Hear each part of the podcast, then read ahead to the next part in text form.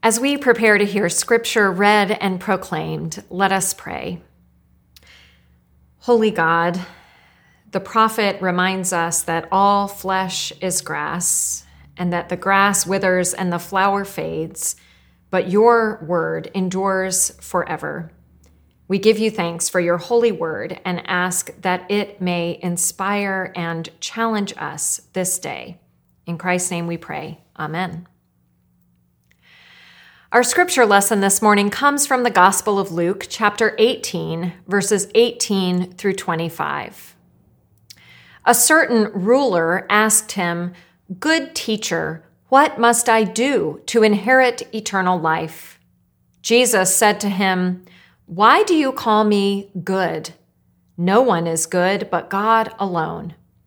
You know the commandments you shall not commit adultery, you shall not murder you shall not steal.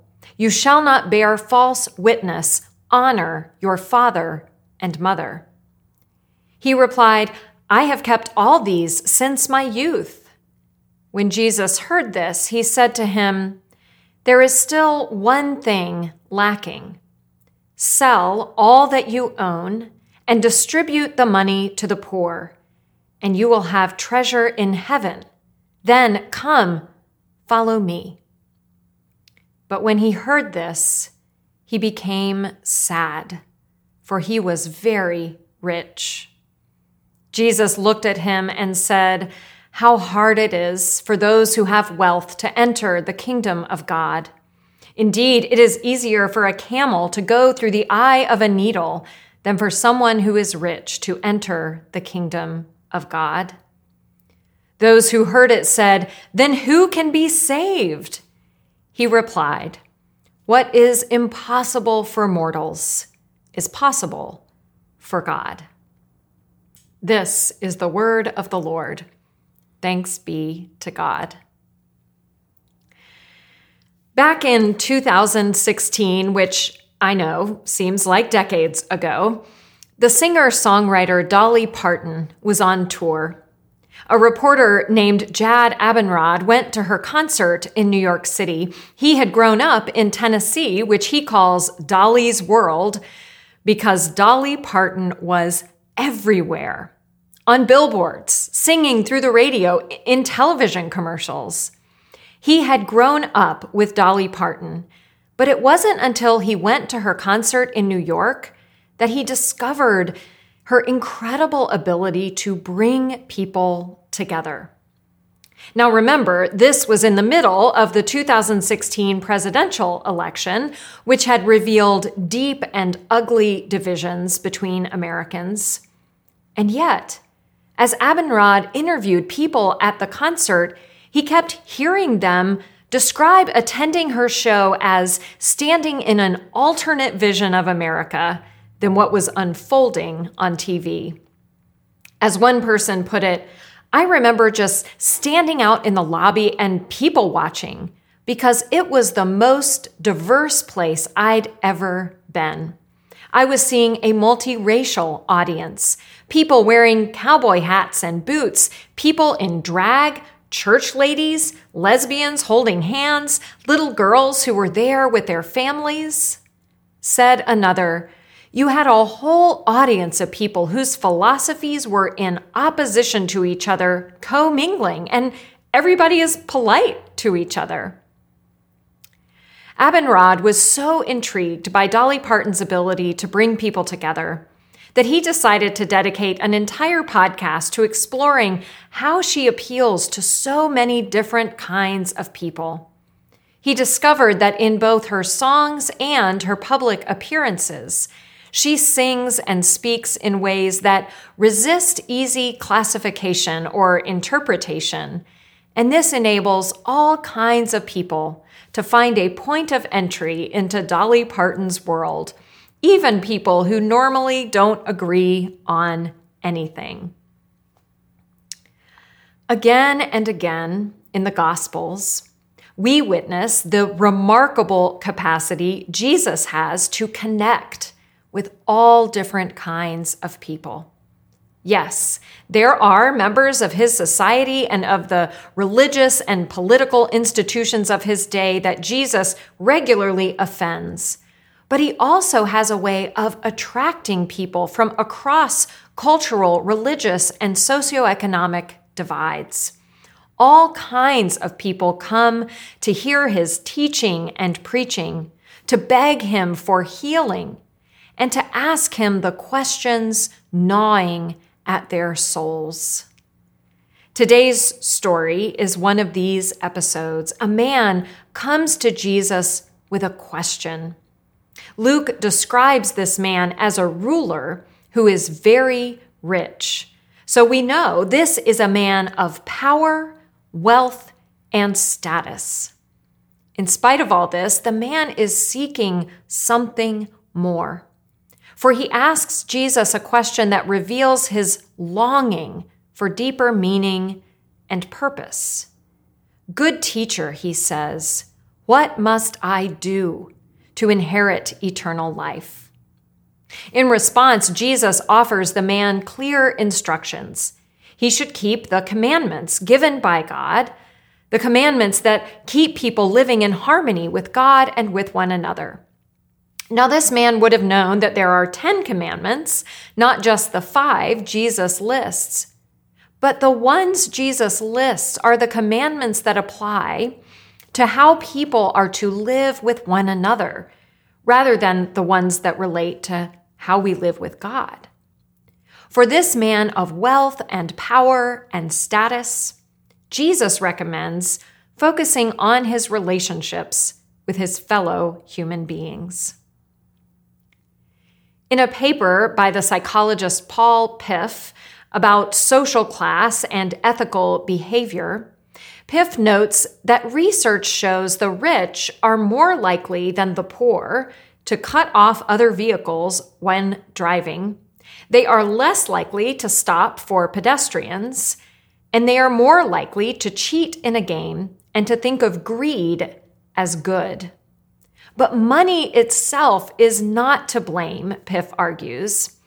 Rather, it is the comfort money affords us the independence, insularity, security, the illusion it gives us that we don't need other people. This is the very attitude Jesus advises the rich ruler to avoid by focusing on the commandments that govern his relationships with others. Now, if the rich young ruler was looking for a list of things he could do, Jesus has given him just that. But apparently, this is not enough. For the ruler's response suggests he is looking for something more. I have kept all these since my youth, he says. In that case, Jesus responds Sell all that you own and distribute the money to the poor. Then come and follow me. By any measure, this is an extraordinary ask.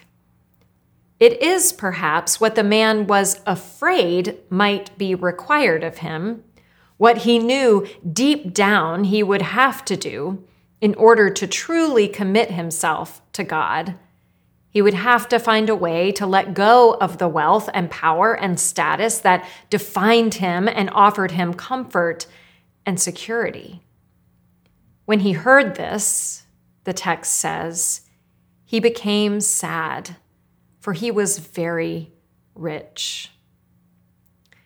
In a conversation with scholar Elizabeth Lynn on this passage, she imagined that the sadness the man feels is the sadness that comes when we ask a hard question, knowing deep down that we're not going to like the answer. This man who comes to Jesus longing for something more must have known that there is no easy answer to a question as big as how to gain eternal life. Nevertheless, he hopes Jesus can offer him a manageable task.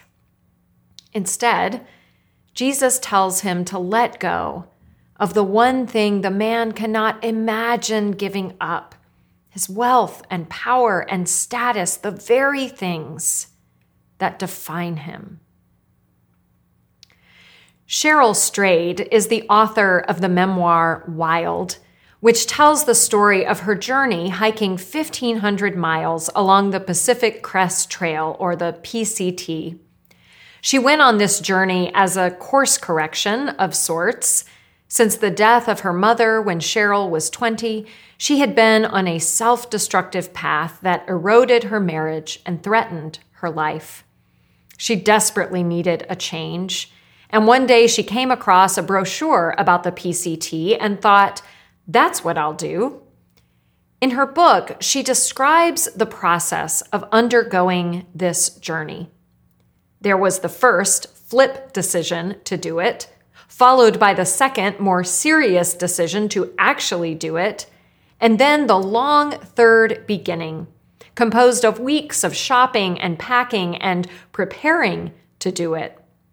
There was the quitting her job as a waitress and finalizing her divorce and selling almost everything she owned and saying goodbye to her friends and visiting her mother's grave one last time. There was the driving across the country from Minneapolis to Portland and a few days later catching a flight to Los Angeles and a ride to the town of Mojave and another ride to the place where the trail crossed a highway.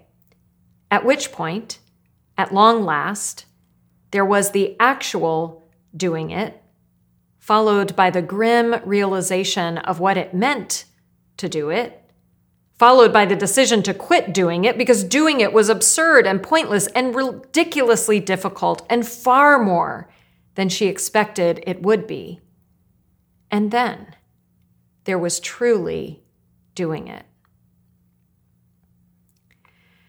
Most of us spend a lot of our lives just getting to the starting point of the journey of faith. And we do this without having any idea what it is really going to cost us. If we come to faith as children, it usually seems relatively benign, another part of our family's weekly routine, maybe even a rather boring part. Faith, we think, is more or less a guide for how to be a good person. But somewhere along the way, if this life of faith really begins to matter, we start asking some hard questions of the church, of Jesus himself, and of ourselves. Questions like What is it really mean to follow Jesus? To love God with all my heart, mind, soul, strength? What does it look like to love my neighbor as myself? Will I have to change the way I live, the way I spend my time, my energy, my money? Will it change the relationships that are most important to me? We ask these hard questions in part because, like the rich ruler, we long for deeper meaning and connection and purpose in our lives. And I suspect the answers we get, at least the ones Jesus offers in the Bible, will make us sad because Jesus makes incredible demands of those who choose to follow him. To leave family members without even saying goodbye, to walk away from the family business, to go into towns and homes of strangers and rely on them for food and shelter, to sell their possessions, to pick up their cross. This, and nothing less, is what it means to be a disciple, to give up the very things we believe define us, and to be defined instead by our identity as members of the family of God. The rich ruler in today's story isn't able to do this, not yet. It's just too much to ask. And so the conversation between him and Jesus stops. And who can blame him? When the answer we get to our deepest question is too much to take in, the easiest thing to do is to stop the conversation, to stop talking, to turn our backs, to walk away. But even though we might assume that's what happens here, we don't know for sure. The rich ruler doesn't say another word, but maybe he stays and listens. He listens while Jesus looks at him the way Jesus does with extraordinary compassion and mercy and love. He listens while Jesus simply observes how hard it is for those with wealth to enter the kingdom of God. Because it is hard to give up what makes us comfortable and secure, especially to begin a journey with no map or clear destination. The rich ruler listens while the crowd cries out, Then who can be saved? Because they know we may not all be rich, but we all have something we don't want to have to give up to follow Jesus. And he listens when Jesus says, What is impossible for mortals is possible for God. Their conversation might be cut short, but if the rich ruler stayed and listened, he might have heard just enough to stay on the journey to keep following those commandments and keep thinking about what Jesus had said.